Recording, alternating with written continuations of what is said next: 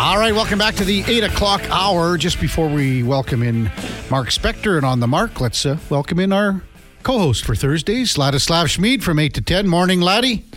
Good morning. Let's welcome the more important person than Mark Spector. Well, we always kind of go with you first, right? Yeah, thank you. I appreciate it. Spec, after that one time, remember?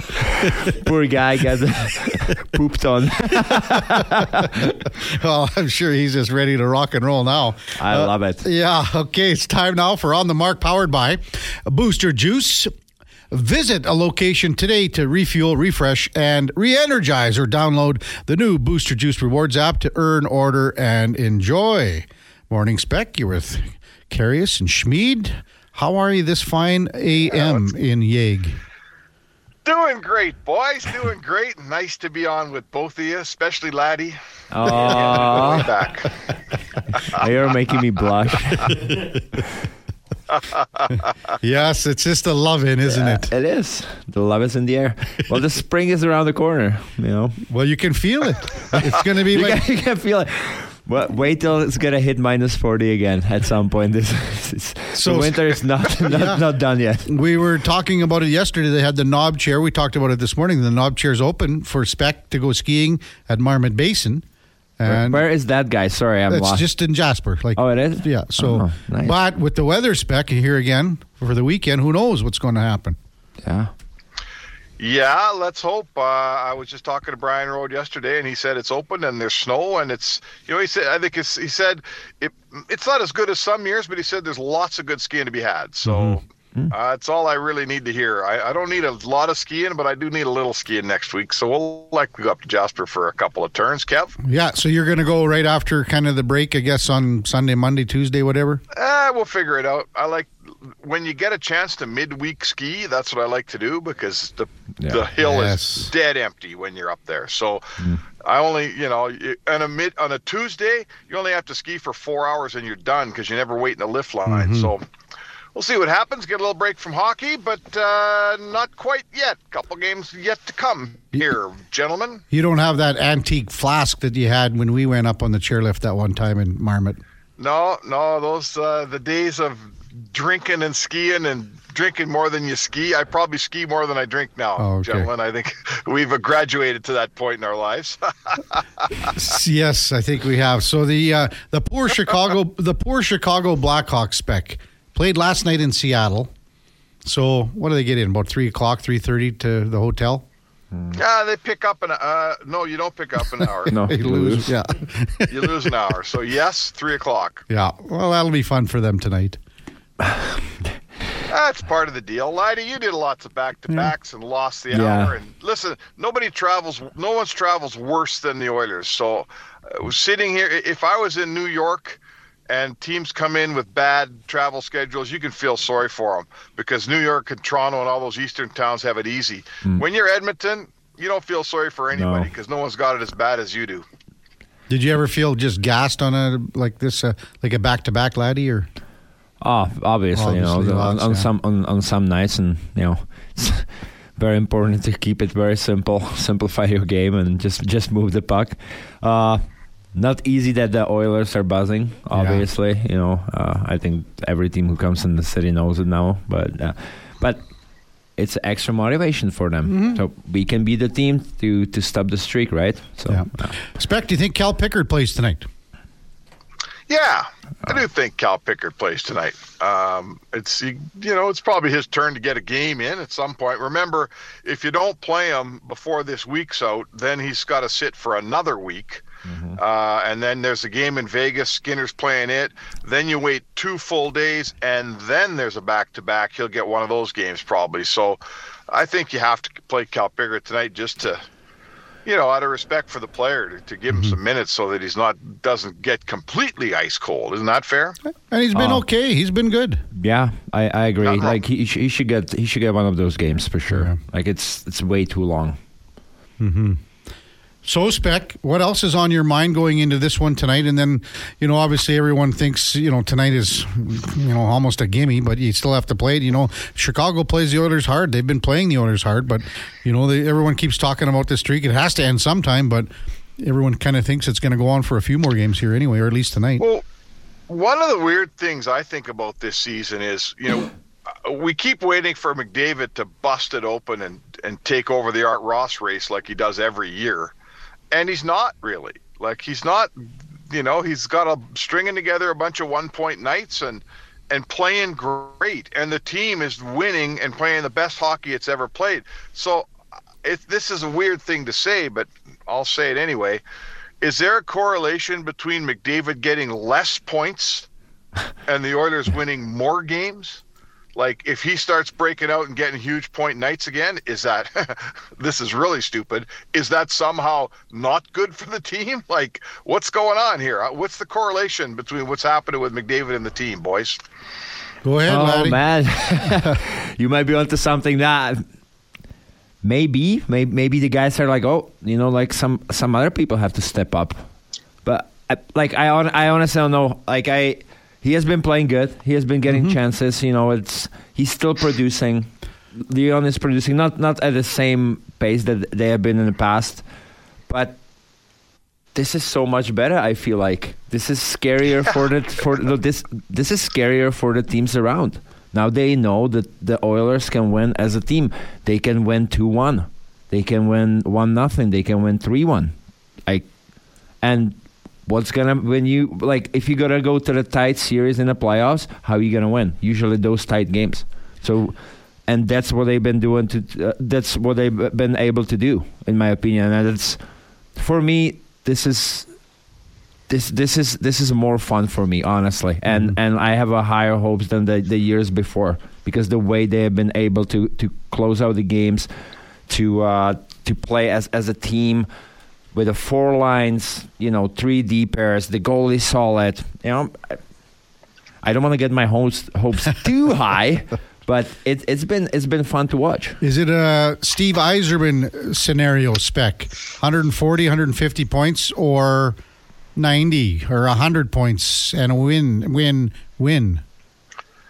Well, I mean, yeah, you know, I took a lot of flack for talking about the Steve Yzerman moment. I still believe in it, and I think I was right. Doesn't matter. You still get flack. But I want to say that, like, I don't, you know, McDavid's game is impeccable here at both ends of the ice. He is now the 200-foot player. He looks more like Crosby than he looks like McDavid of 3 years ago. I love the way he's playing, and obviously the results are there for the team.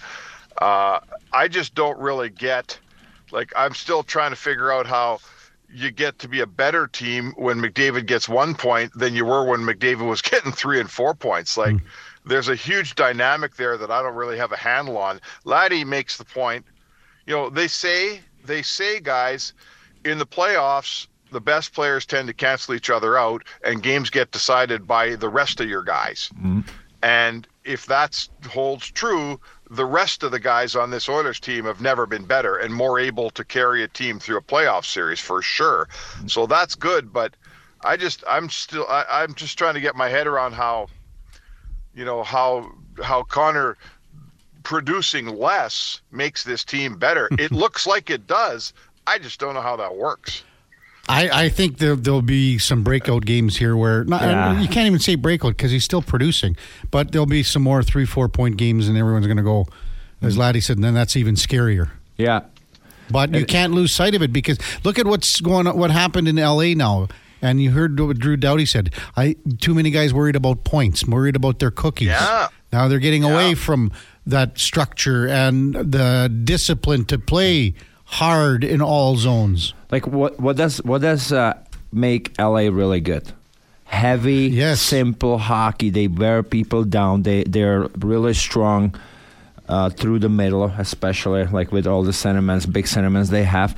Like it's a beginning of the end. If people start worrying about the points, in my opinion, if you're like really point focused, you start going into the places you shouldn't be. You start cheating the other way to get the points, and it's usually costing you. So, yeah, it's good for Drew Doughty that's, you know, called people out. Wow. You know? Yeah, those were strong quotes from Drew Doughty last night. Well, and Todd, right, too. Yeah, but it needs to be said, and who else should say it? It's either Drew Doughty or Andrei Kopitar, right? Like those, or your coach. So. And Kopitar talked as well last night. Yeah, so you know. They know it. You know, for me, LA is still one of the contenders. Like the way they played earlier in the season, that's pretty scary too. And if they can get it back, you know, that's another team in the Western in a loaded Western Conference that you got to be worried about a little bit. Well, go back to that game, Spec. The Oilers played in LA just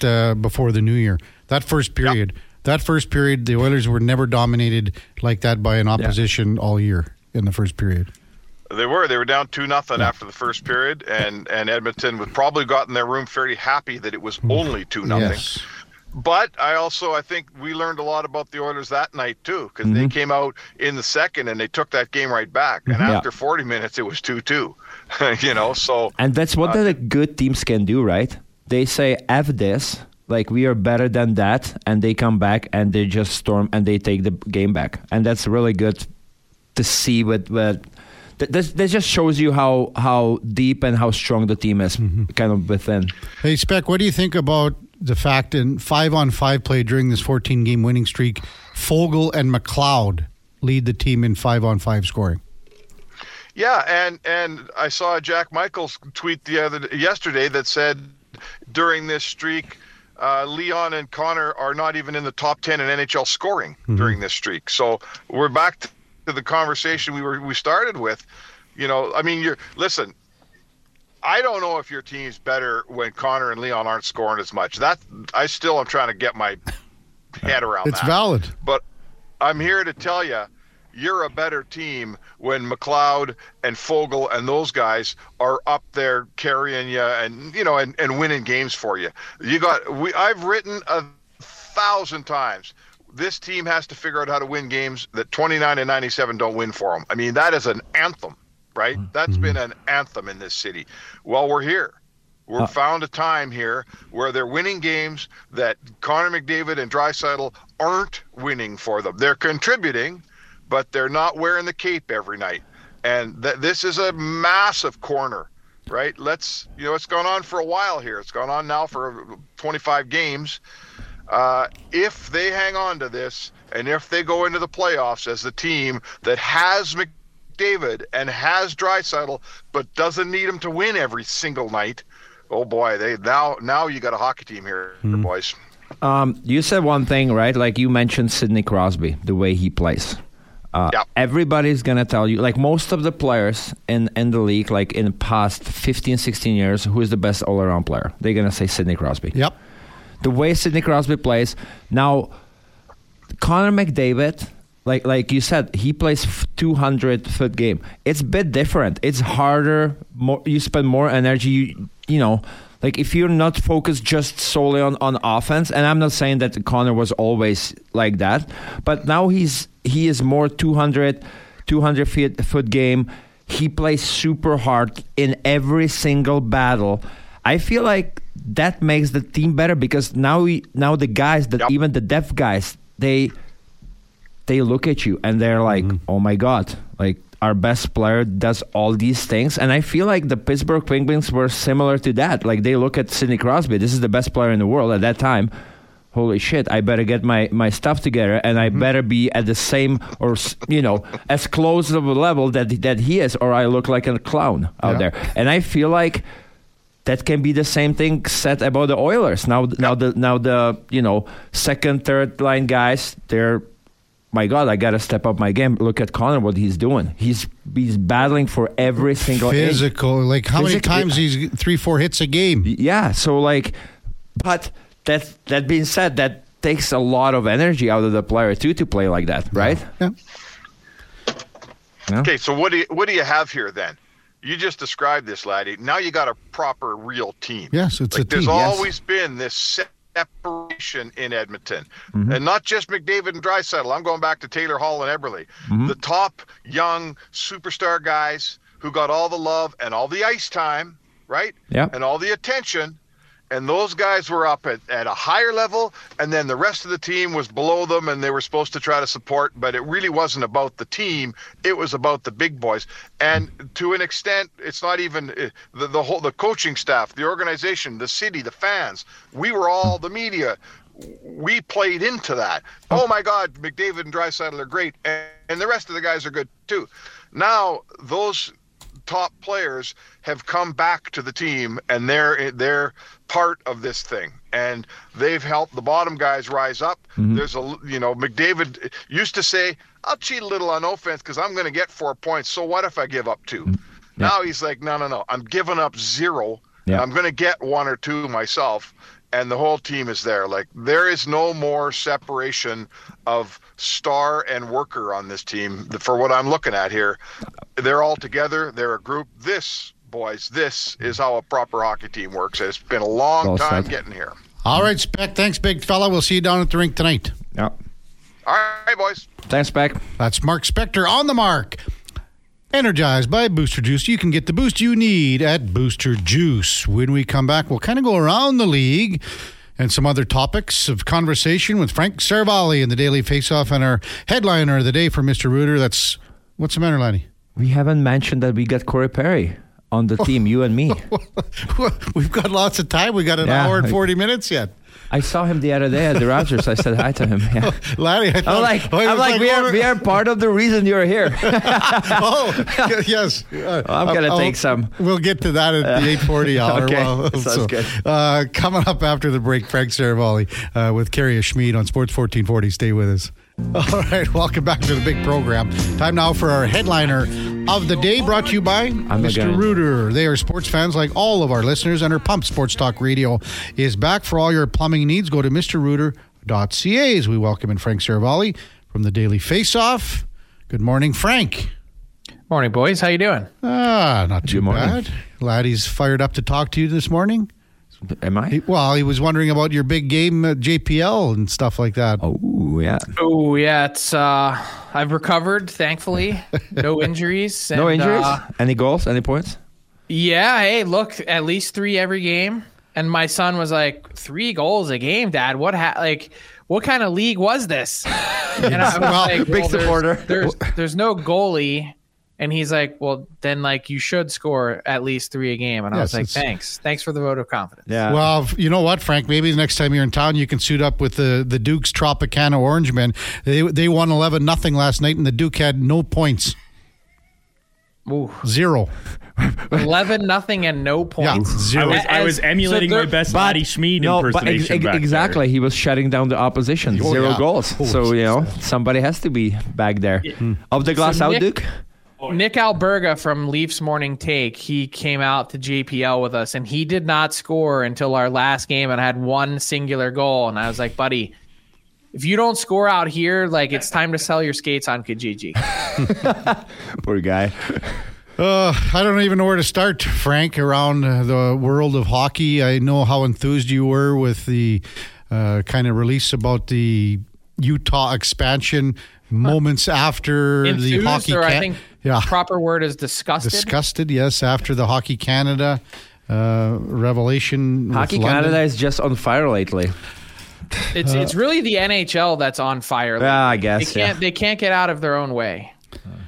Yeah, you weren't too enthused with it yesterday, Frank. Enthused because so I was getting this response on social media, and people would say to me, but since when is the NHL in charge of the Salt Lake Entertainment Group releasing press releases? And I said, hold on a second. Are you new here? Do you understand? Just ask Jim Balsillie, have you seen the movie Blackberry? If you want to get in to the NHL's world, if you want a seat at the table, you follow every single rule that Gary Bettman tells you. You do whatever it is, and you stay in line. And there is 0 chance, I want to reiterate this, a 0% chance that a prospective owner would willy-nilly on his own randomly send out a press release asking the NHL to initiate a formal expansion process without the NHL's express permission to do so. So let's rewind this back. Okay, does the NHL know that this is coming? Yes. They do, because myself and many other reporters were asking them questions on Tuesday when Carter Hart took a leave of absence. Hey, is this connected to the 2018 World Junior investigation? And the NHL's response was, well, not our investigation. Oh, okay. So any reporter worth his salt is thinking, and then finds out that multiple players that were believed to be involved in this had told their teams, we expect that something may be coming. They didn't say what something is, but you know the teams rounded up the flagpole. You know that the NHL was prepared for this bombshell report that came from the Globe and Mail. And lo and behold, 27 minutes after that comes out, hey, everyone that loves hockey, would you like some red meat? We're going to throw it over here in Salt Lake City, Utah, for you to come over and chase like a bunch of jackals. Hmm. Well, I think you wrapped it up in a nutshell. I just sat back and enjoyed this. Laddie enjoyed that. Yes, yeah. I did too. Here's what I didn't hear. Because I did see a statement with glee about how excited the NHL is for Salt Lake City, but I didn't hear one word from the NHL on sexual assault. Mm-hmm. Are they investigating it? NHL? So the NHL is waiting for the London Police Service to conclude their investigation and not just present charges. They may be waiting until after this is fully adjudicated in a court of law. Why? Before they take any action. But how hard would it have been to say yesterday, we have zero tolerance for sexual assault. Any player that is connected to this case is not just on an indefinite leave of absence. They are hereby suspended indefinitely and can reapply for admission to the NHL at a date that we believe is suitable. Why is it so hard to issue a tough statement on sexual assault? And instead it's like, hey, no, we're going to coordinate press releases with Salt Lake City to get everyone talking about something else. I get spin and I get PR and I get crisis management and all those other things. But I don't think that's how businesses that have a true moral compass act. Mm-hmm. Yeah. You think the NBA with Adam Silver, you think they would have said nothing yesterday? No, usually all the NFL, MLB, they usually are upfront about it, no? Like, it's all over the media, like people getting suspended or, Yeah. They don't run and hide. They make strong statements when necessary, and it feels like the NHL, no matter what it is, the Chicago Blackhawks sexual assault and how they denied that there was even any merits to the case before the investigation uncovered what was essentially a cover-up. Yes. Before, with Pride, pick the Hockey Diversity Alliance, pick the topic du jour, and you can find the NHL on the wrong side of it every single time.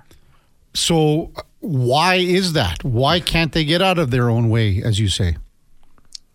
It has to, when it's this consistent, it has to come down to the people running it. Not a PR advisor. It's not a crisis management group. It's none of those things. It's someone who, as I see it, puts franchise values and profit above making difficult decisions and statements. Yeah. Would it be the owners, you think, or Gary, or like who would it be, or a person that's hired to deal with it? It goes right to the commissioner's office. That's really right? Where, the league has been run a certain way for a really long period of time. They've been incredibly successful. Franchise values, as we now we'll talk about Utah and wherever else, are the best they've ever been. You've got billionaires clamoring to be part of it, but you fall way behind, and I think it's BS that people say toxic hockey culture, because I think that paints with way too broad of a brush. I don't care what world you live in, whether it's in academia, whether it's in religion, the church, whoever it is, there's bad actors and bad people everywhere. Mm-hmm. It can't just be like, oh, well, hockey, they've got bad culture. Like that. That's crap. There's so many unbelievable people in this game. So we know, Frank, that where the London police is on this, ordering these... We think we know. They've ordered the 5 players to surrender themselves. but not until early February will they hold any sort of media availability. Why is that? So my understanding is that's because by then the period of time that they've given these players to report and surrender, that time will have expired, and theoretically by then all of those players should have, you know, I don't know what the proper Canadian term is. Mm-hmm.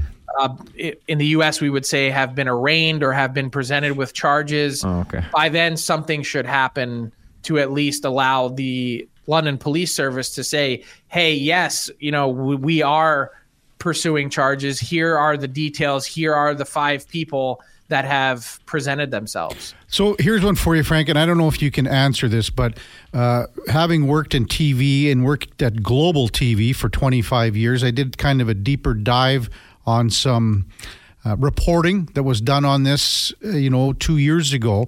And I found a couple of articles and a couple of reporters that said that they had interviewed various agents, agencies, and criminal defense lawyers. And I found them to say that their clients were, quote, not engaged in any wrongdoing. So, of course, we're not naming any names here, but what happens down the road with that, or is there anything that can happen down the road with that? I'm really not sure. Mm-hmm. I don't know the answer to that. Yeah, that's kind of why I thought maybe you couldn't answer it, but this was all part of, I guess, and this is Hockey Canada right from day one trying to sweep this under the carpet. Yeah, I mean, look, when they made the multi-million-dollar decision to settle the civil case that was part of this, that's really what began to get this uncovered is, first off, where did Hockey Canada get the funds to do this? And as it was eventually traced back through reporting, they had a slush fund where from every minor hockey player that registers, they would take a percentage of those registration fees and slide them over to this fund that was specifically designed to cover Hockey Canada in case of sexual assault issues, violence, whatever might pop up liability-wise for them to handle. And I think, crazy. It's still really kind of early in the process here. Like, yeah, Hockey Canada has been through a lot. They've totally had a house cleaning, new board, new leadership. They've lost a ton of sponsors, some permanently. But I think overall, in the grand scheme of this process, we're still relatively early. Like, we don't know all of the facts. Mm-hmm. We've seen some reporting, but we've yet to see them be tried in a public way.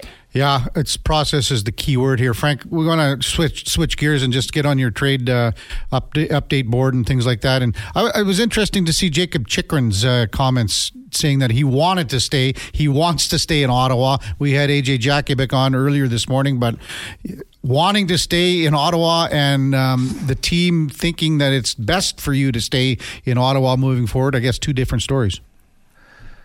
Yeah, I think, look, when you consider the spot that Chychrun is in, he was excited to go to Ottawa. I think he's enjoyed that part of it. He's got family there. His grandparents live there. His sister lives there. So when he was traded there, it was kind of a homecoming in a way.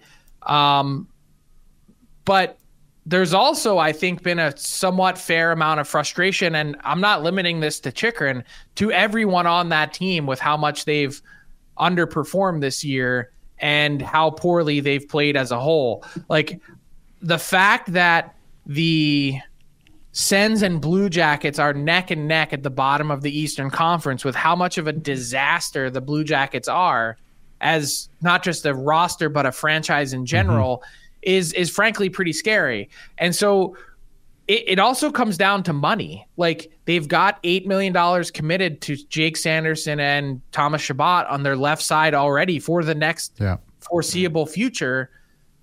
Chychrun needs a new deal as soon as this summer. Are you committing to him long term?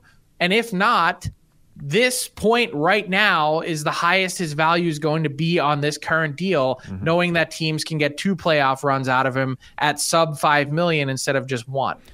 Hey, Frank, Laddie says he wants the invite to JPL next year.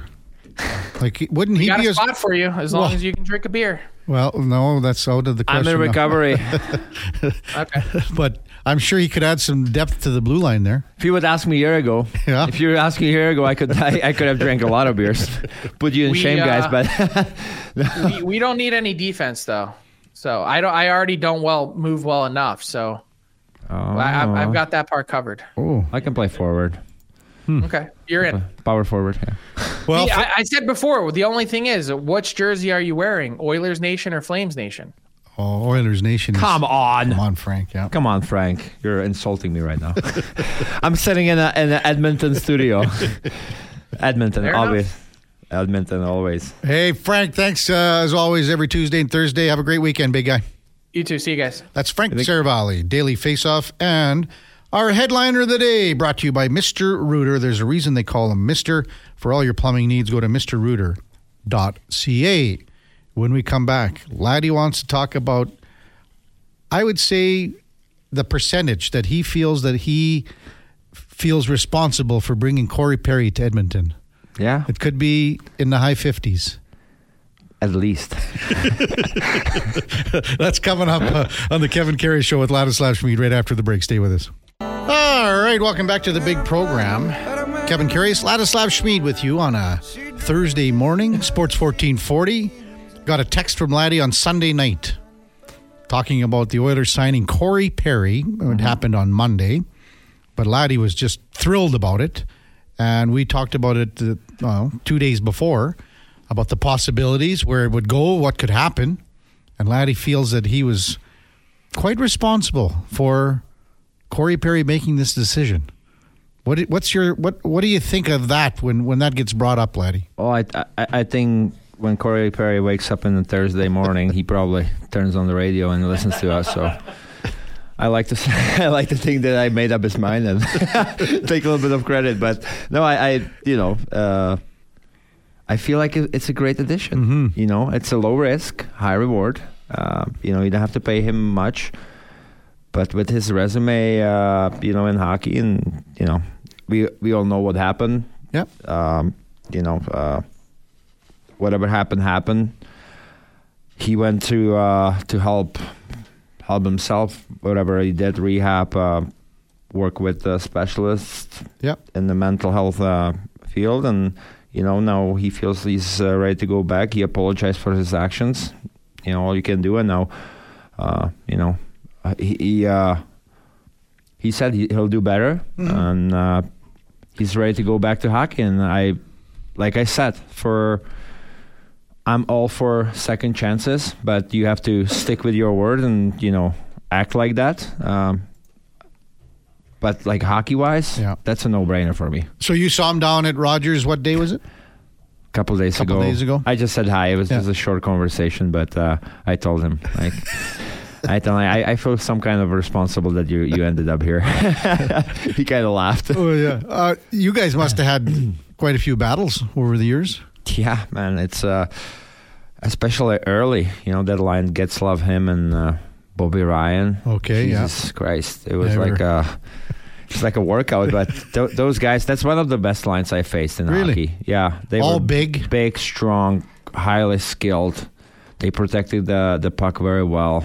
They could spend like the full minute in your zone, and they were really good. And out of those three, Corey likes to go to the net. He likes to get under your skin. He chirps. He can score goals. What are some I don't remember his chirps, but if he would chirp me, it would be like degrading me, right? Right. Like you're a pigeon, basically, compared to him. And somewhat I felt like that too. He was Corey Perry, like he scored 50 goals, and that the team was really good. He was the reason, one of the reasons they were really good.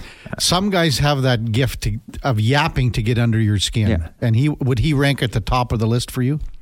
One of the guys, but he was one of the guys, and some guys just chirp, but they cannot follow up. They can't back it up. Back it up with like a hockey. Mm-hmm.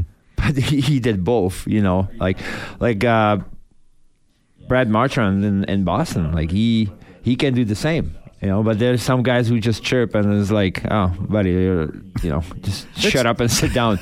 It's an art, isn't it? I'm sure you had some good lines too to guys. Yeah, and it is an art. And like, it like for some people, it comes natural. Some people, it throws them off their games. They focus just on tripping and, mm-hmm. you know, they cannot follow up with the hockey. They're like, you know.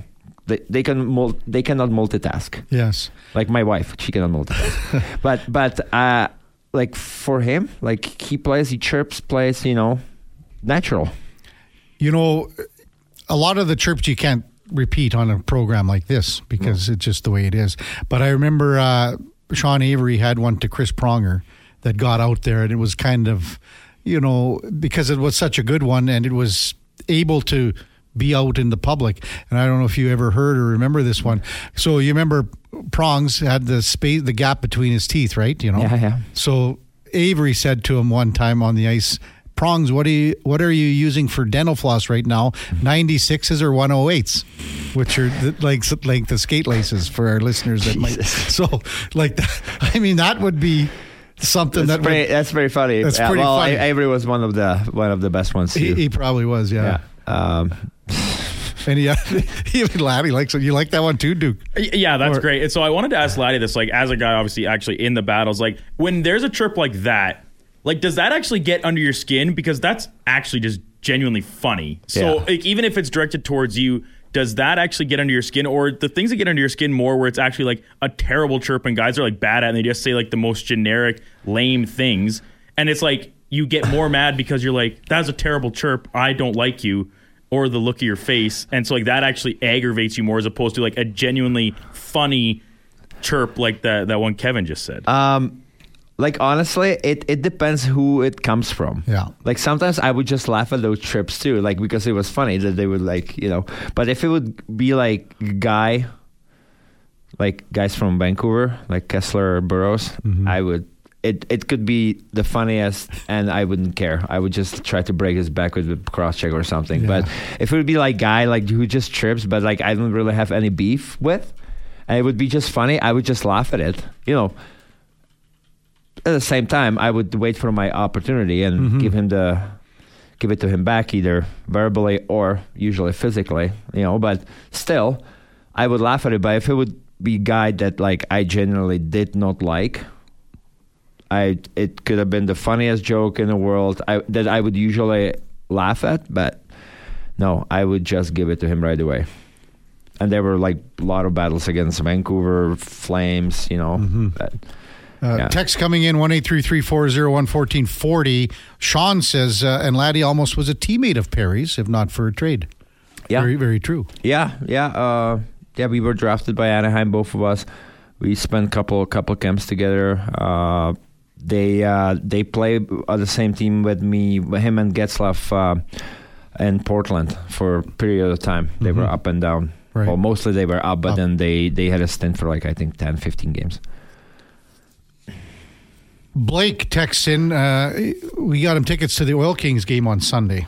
Thanks again for the Oil Kings game on Sunday. I saw Mr. Schmid. I saw him at the game and wanted to get his autograph, but he was with his family and I didn't want to bug him. Oh, you never bug me, guys. Like, you can come, I can sign whatever. Yeah. And Blake says maybe your wife might have been kind of giving you the gears or something about, I don't know, maybe after the game. I don't know. That's just normal, though. Well, it's an everyday life, buddy. Yeah. Might have been. I don't know. She was probably frustrated with the baby. I don't know, but yeah, it's just like... Well, that was good. She's probably listening right now. It was great. They came in last week. And were you going around the mall last week, or what was going on? Well, didn't they come in? Yeah, they were in the studio. Yeah, we went to see the sea lions. Oh, yeah. And how was that? Were they out? Yeah, the big one was out. The little guy loves it. Yeah. He calls them... swimming lalas. Lala is his word for dogs, so he thinks it's a swimming dogs. We gotta let them live in that fairy tale a little bit. But. So you were just outside on the rail there, and then looking over. Yeah, looking over. That's his favorite thing to do at the mall. Really? Yeah. You know, every time I seem to walk by, I never see them. Duke, I mean, you guys are walking around the mall more than half the elderly people walking around. Yeah, that's true. Yeah, they're out sometimes when we take our stroll down, depending on what time we go for coffee after the show. We see them. I honestly, I'm in the same boat as Laddie's son. I love watching them. It just mesmerizes me. They're cool animals. And you know what's funny? Like, this is maybe a question for any scientists we got listening. Like, how closely related are seals and sea lions to dogs? Because they're basically like what, think about it, they look just like them, but they didn't make the evolution to like grow legs, right? Like coming out of the water. Like look at their heads. Like they're basically water dogs. Yeah, what? So he's your son's onto it, like for sure. He may be a genius child. He can see things. I'm gonna take, of course, I get it all from the credit. Your son that's 2.5. I don't get it from the Duke. I'm looking into this. I'm checking out the genealogical lines of both animals, both species, and seeing how far back they overlap. Duke might have taken too many shots to the noggin last night at hockey. The only thing they have in common is that they're mammals. Like that's the only thing, but. They do look alike. Like, can you deny that? Well, what kind of dog? Just generic dog. Like they got the whiskers look at the and their head. Yeah, the whiskers. Their behaviors. I agree on that. Like the look wise, like just the hat. That's why he calls it swimming dog. Adam says, I think it's bears that they are related to. Bears? How's the bears? So dogs or sea lions? I don't know. Jordan says, yeah, when a dog mates with a dolphin. I don't know. This is going way off course here. Okay, let's get back to business. What do you make of this Oilers little run? Every time you come in, it's been, well, ever since you got back from your Czech holiday, we just keep saying it's just they haven't lost since you got back. Just knock on something. Like, you're jinxing this. Yeah. Obviously...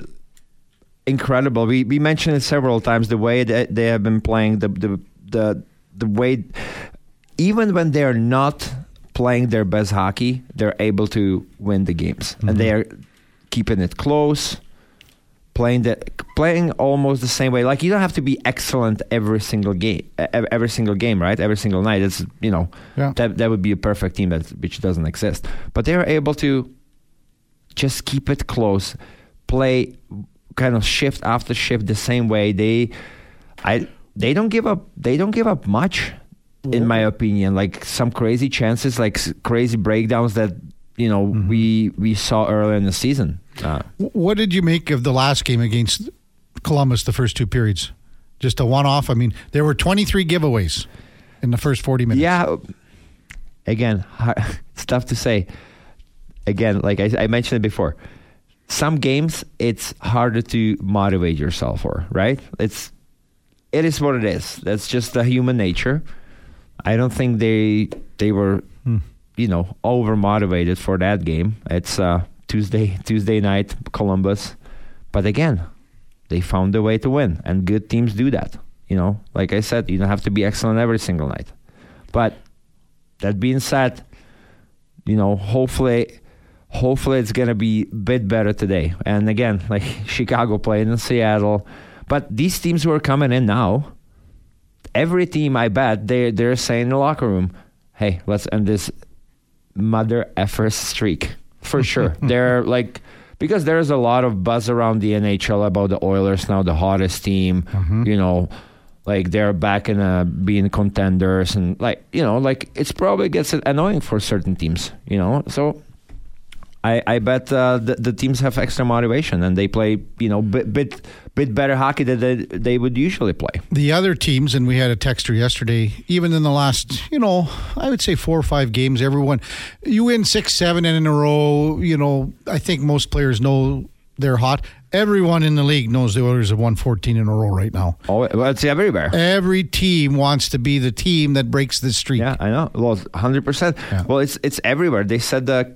record for Canadian team winning streak. It's a record for Canadian team. Yeah. There's only 7 teams in the NHL history. Yeah. Of the NHL have won 14 games in a row. How about that? That's pretty impressive. It's a very impressive. I don't know if you heard this one too. That Sam Gagner was on Columbus team in 2016-2017 when they won the 16 in a row. So Sam is the only player in NHL history to be on two teams. My man. 16 and 14. Your man, Sam. My man, Sam. And he got so he's a good luck charm. Well, exactly. Yeah, I love it. You're going to have to stay in the lineup. Maybe Corey Perry doesn't get in. Let's not take Gags out, please. Let's... Hopefully the coaching staff is the same, not just Corey Perry. Well, Corey Perry's probably going to play. He's not playing tonight. Yeah. Probably will play on Saturday. On Saturday, yeah. Get him one in before the break. Yeah. I don't know how it would work, but, I mean, out of all the guys that need a break right now, Corey Perry's not one of them, like the All-Star break. Yeah. So I'm sure, maybe he had plans. I don't know how it would work with players, but... He'd be a guy that would really need to kind of stay in top shape and condition. For sure. But hey, nothing will prepare you for a game like the game itself, right? Like you can work your butt off on and off the ice. Being in a game shape is different than a practice shape. Mm-hmm. And you can backskate yourself like all you want, but it's just a different tempo, different feel when you're in the game. Well, we only have about 20 texts coming in about sea lions and dogs, so we're going to get to those after the break. I don't know. Is it? Kevin, what's going on? Well, I guess you guys are right. I don't know. Oh, I can't see it happening, but I got to do a deeper dive coming up here in the commercial break. Before that, time now for a Sports 1440 update brought to you by Tommy Guns. Our unique lounges and casual setting makes it easy for anyone to rock a new look. And don't forget about the best hot towel shave experience in Canada, hands down. Book now at TommyGuns.com. Here is the Duke.